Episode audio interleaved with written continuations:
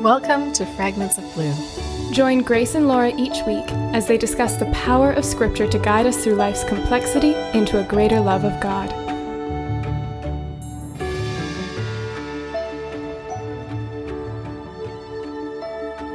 Welcome back. I'm Grace. And I'm Laura. And today we are continuing our paradox series and we're discussing the humanity and deity of God. Of course, these two elements are combined in Christ himself.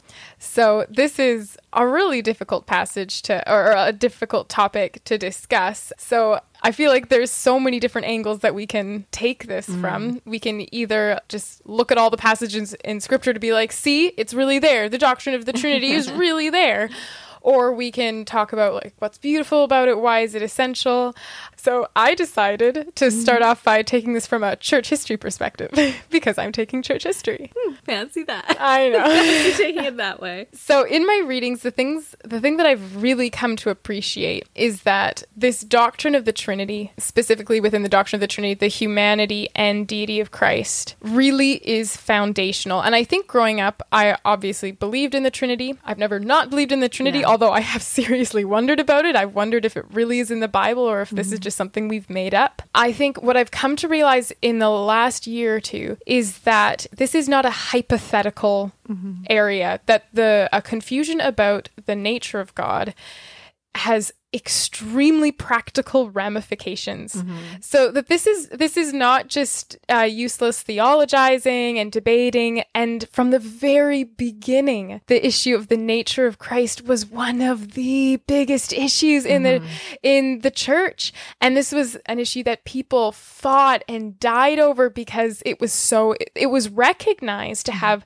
so many implications yeah. so i kind of want to start off with i guess assuring assuring people that this really matters. Mm-hmm. The way you view God really affects the way you live your faith. Yes. And, and, then I also want to express that in in my study of church history, I guess uh, I I began to feel very thankful because there were characters like Athanasius of Alexandria and Alexander of Alexandria, and uh, who gave their lives to uphold the truth of Christ's divinity and his humanity. Yeah. So th- that this is a truth that comes to us at great cost. Mm-hmm. Um, so, yeah. Yeah. No, I was just going to say that because I grew up hearing this from the time I was very young, I would tell you I absolutely believed that Jesus was fully God and fully man. But at the same time, it was so hard for me to grasp that he was a man. Yeah, yeah. His divinity, no problem. His manhood, huge problem for yes. me. yes. You know, like yeah. the fact that he had bodily functions that had to be taken care of is just like mind blowing yeah. to me. Yeah. Or even that he would sleep or that he would eat or that, you know, that he would be hungry. And I knew it. I knew it from God's word, but it was still very weird because part of me was like, yeah, but he was still God. So did it really affect him? Right. Do you know what I mean? Yeah. Yeah. And I think that's the part that has taken longer for me to come to terms with. Yeah. Which was interesting because we were talking a bit ago about you watching The Chosen yes. and how their portrayal of Jesus kind of brought that really yeah. it, it, captured his humanity in a really good way right. you you felt. And his divinity. Right. Because i i think what what was different for me about that particular series than other series about jesus that i've watched is that even his divinity seemed very natural to him. Right. Do you know what i mean? Right. And so because it was so it wasn't a big deal somehow, even though it was a big deal. You know, people are still reacting in, in awe that he did something, but it was almost like like the the first miracle, the the episode where he changes water into wine. It's not like I've seen in others where you see the like a close up of the water turning red and then looking a bit, you know. And the jars are yeah, shaking. Yeah, like something big is happening here. Right. And it wasn't like that. Right. There's a they kind of an ordinariness they, shrouding yeah, shrouding yeah, God's exactly. humanity. And I or Christ's humanity. it was almost like then his divinity became much more a natural part of him. Right. Instead of the maybe the Sunday school magician style miracles. It was more like miracles as I've experienced them in my own life. Right. Which we talked about in the, the last episode. And so Right. that for me was was huge, mm-hmm. I think, is is understanding his humanity, but but just how they portray it in the chosen being so so natural a part of him, mm-hmm. his divinity as well. It just showed how they melded Yeah. so well. Yeah. Do you know what I mean? Yeah. Yeah. So it is fascinating to me that this is an issue that is so central to our faith that we have such a hard time grasping. And then we also have a hard time feeling its significance, really. Yeah. But um, there have been a few cases where I feel like I have seen the outplay or whatever of getting the divinity wrong. So uh, one of the first, most recently, was in watching the American Gospel. The first one, I think, is it? It's the one about the prosperity gospel. This was fascinating to me, but that a lot of these prosperity gospel churches didn't actually believe in the Trinity. Th- This blew my mind. So they one of it, it talks about how one uh, a lot of these speakers say that Christ was a man just like us. That his deity was removed from him. So, one of the reasons why in this name it and claim it religion, they have this idea of name it and claim it is just like Jesus could claim it and he was a man. Mm-hmm. He was a man just like you. So, you should be able to do everything that Jesus did. Right. And so it was very strange to me to to see in these kind of false religions that seem so much about getting money Yeah. that they are making theological claims. Yeah. Because I would think like just stay wishy washy, don't make Yeah. claims. Yeah. Because then you're going to um, have some people who don't come in you know there's going to be people who disagree with you but i just but so it was very surprising to me that people in mm. these groups actually make claims about the nature of god and a lot of them have to do with the deity of christ So then what would they do with a verse then? Like that Christ being in very nature God. Yeah uh, it's it's Like- tricky i mean i don't think there's any way of discussing how they are biblical because they're not It's not. they're yeah. not but i think um i think the the point really is that when when you throw out the Mm-hmm. complexity this kind of paradox Yeah. of jesus being god and man at once it is going to have real consequences in the christian faith Mm-hmm. um, and it's really interesting because the form in which this controversy was really big in the early church was Arianism. So, Arianism was the idea that I have to get this right. This is a little complicated. Basically, Jesus essentially was considered a created being. So, he was created by God and therefore was not fully God. Okay. So, yeah. So, this is, but it's Yeah. interesting because, and I'm just going to quote here from um, The Story of Christianity by uh, Justo Gonzalez. Um, and he talks about here how at the heart of the matter was also the question of how it is that Christ saves. So, again, we come to this issue of the Trinity and the deity of Christ and the humanity of Christ having more implications than just, you know, m- mere theo- theologizing. We're not just, this isn't theoretical. So, according to Alexander, who believes would believe in the Trinity, Christ has achieved our salvation because in him God has entered human history and opened the way for our return to him. But apparently, Arius and his followers felt that Christ's role as Savior was imperiled by such a view. For Jesus, they said, had opened the way for salvation by his obedience to God, and such obedience would be meaningless if he himself was divine and not a hmm. creature.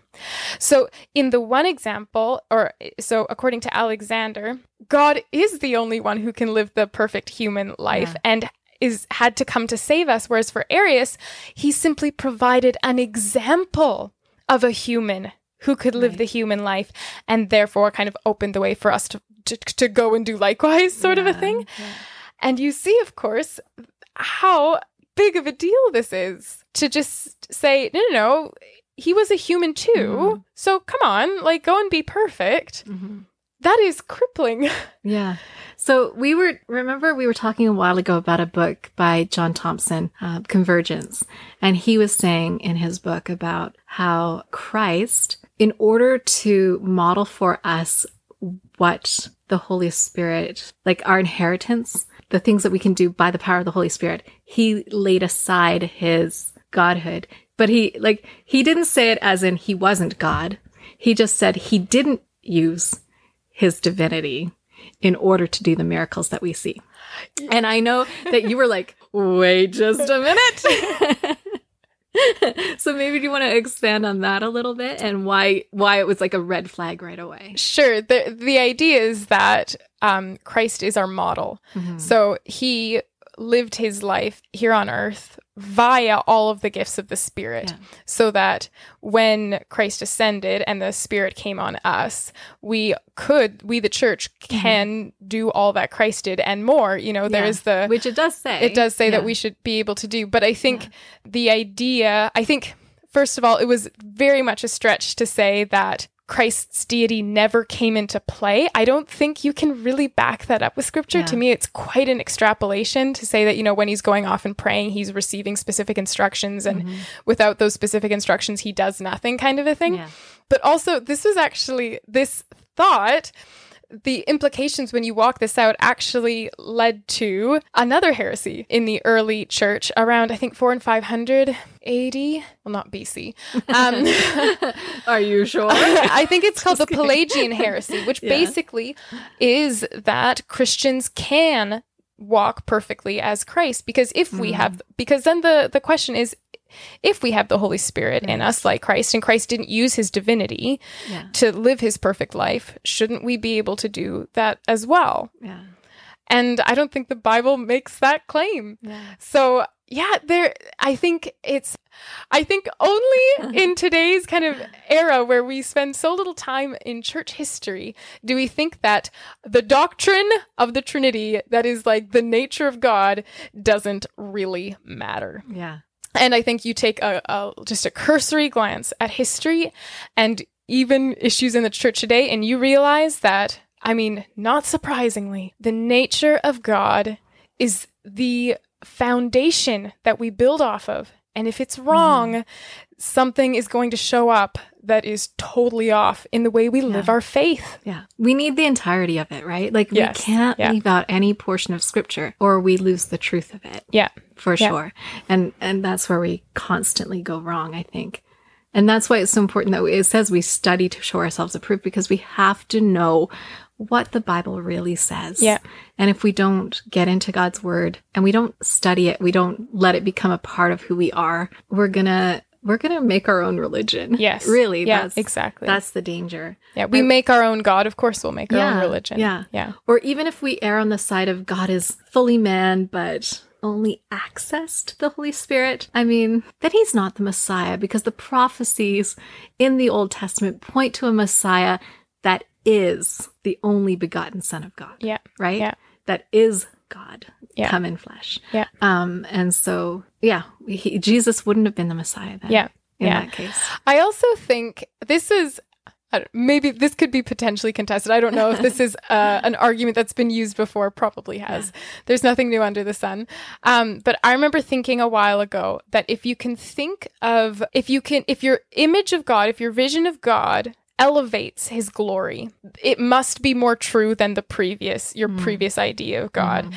And i think these our our study of these paradoxes is trying is i think trying to magnify god and lift him up and this idea of god including humanity and deity without the mm. compromise of either is a mind-blowing it can my a mm-hmm. mind-blowing truth but definitely a god exalting truth. Yeah. and I felt like um when this was a while ago, but I was reading in John Milton's Paradise Lost, and he has a passage where the father is in dialogue with the son, and they have talked about how Jesus is going to go and rescue the fallen people. Mhm.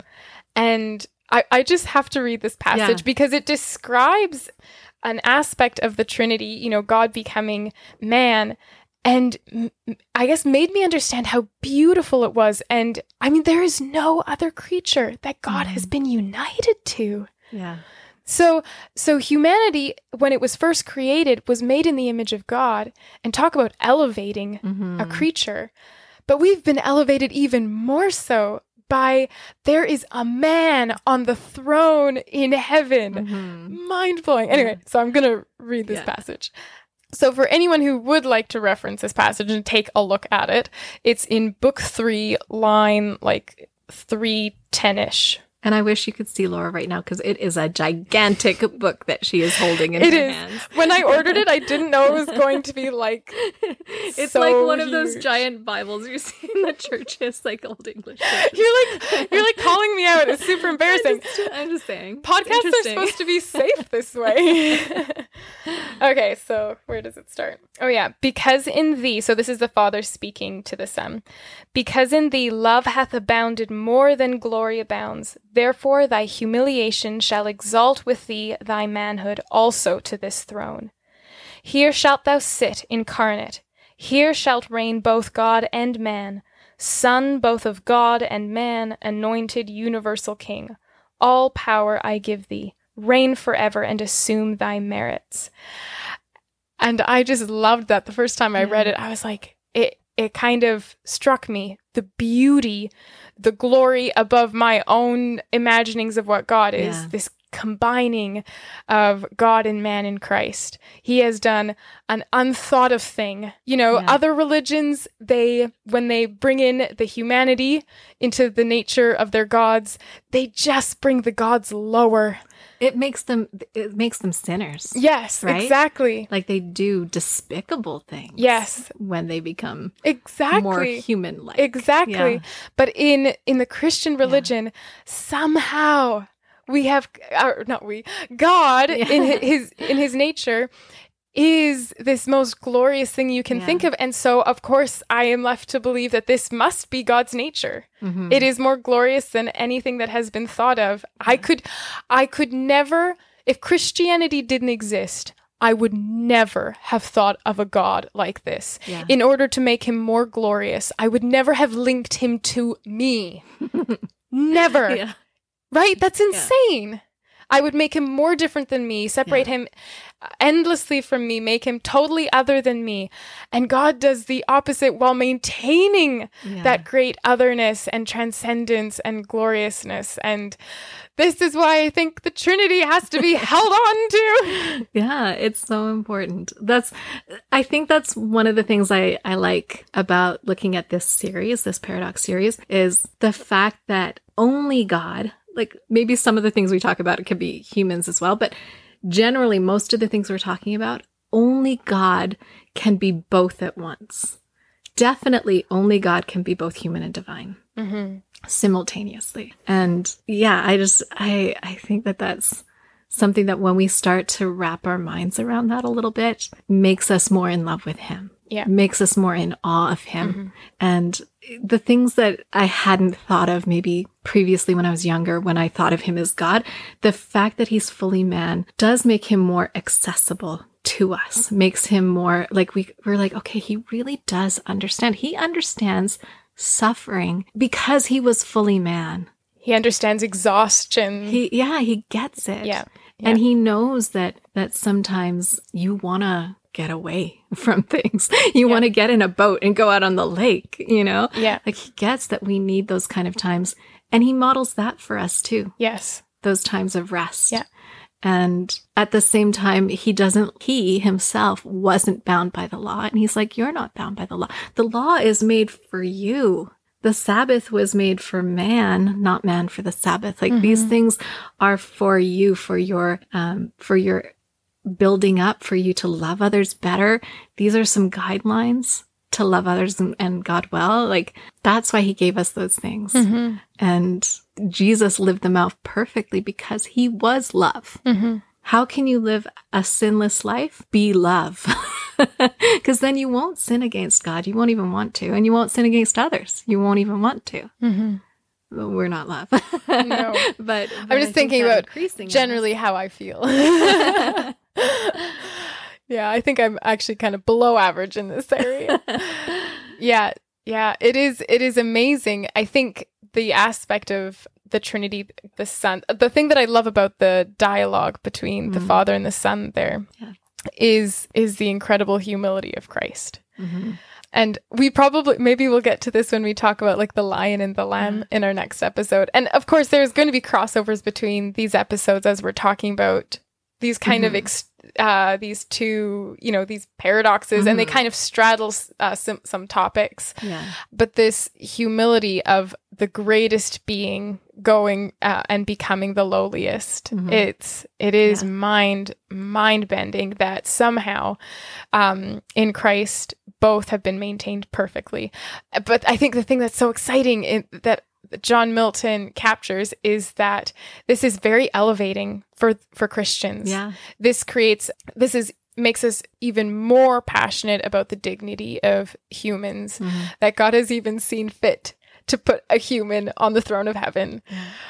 Well, I almost feel a reverence saying that. Yeah. But it is true. I mean, yeah, of course, God is on the throne. And he was before his humanity, before he, I mean, it was still part of his plan, but before he was literally born Mm-hmm. inside of time and things like that, like the son always existed. Yes. right? So Yeah. he was always a part of the Trinity, but that now he exists also as man yeah, is quite amazing. it doesn't make sense. There's so many questions that pop up. yeah yeah but it is i just think that's beautiful so i was thinking more about when we were talking about the idea that jesus only did things by the power of the holy spirit that part of the trinity and how it says he only ever did what he saw the father doing they are so much of one mind yes that that's what he did because they are one mind they are one god yeah.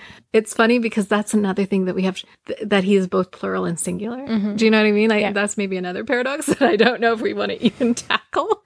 but but this idea that like even the name Elohim is that's God in Hebrew is both masculine and plural. And it talks about at creation it says let us make man in our own image. So it's Yeah. a plural, Yeah. but at the same time it is one God Mm-hmm. Right and Yeah. and it's so maybe hard for us to fathom so the idea that even just in christ himself we can see the two things fully at work so Yeah. 100% god 100% Yeah. man that's so hard for us to fathom but Yeah. it happened in jesus and we can see it in the the miracles that he did and also in the, the fact that he was hungry or he Mm-hmm. wept or he was tired and needed to go away you know like we see him being human and we see him being divine so we see it we have evidence of it it's still so hard to grasp Yes. Yeah. right it's Oh, just yeah. so hard to understand Yeah. but i i like thinking about it Yeah, I think I it's like it is one of those with it. things that needs to be meditated meditated on and Mm-hmm. studied if the tru- truth if or if the value of these truths are going to have any significance to us.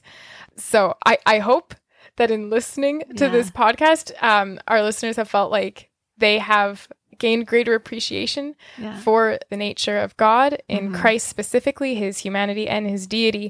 And I guess maybe on top of that, uh, we hope that the the study of God's nature and theology, just generally the study of who God is, made to feel more urgent and more practical. Um, I I'm becoming more and more convinced that there is no theological truth that doesn't have very practical ramifications, which isn't to say that God isn't gracious. We're going to have mistakes until we see him in heaven. We're not going to fully know him um, and we're going to have errors I think all our lives, but definitely this is one of those truths about God that I have become a lot more grateful uh, for. And yeah, I'm just beginning to see how glorious it is. I just maybe want to end because I think we're out of time. But just by reading this verse, I can kind of quote it, but I don't want to get it wrong. It's from Philippians 2. And so, what I like about this passage in Philippians is that it does talk about how we can also live by like the power of the Holy Spirit, that we can do, like I said before, even greater things. But we are not still gonna be God because we're gonna still fail and fall because our we are human, not divine, but we are inheritors of God's kingdom. We're inheritors of his power and his gifts without actually becoming God ourselves, right?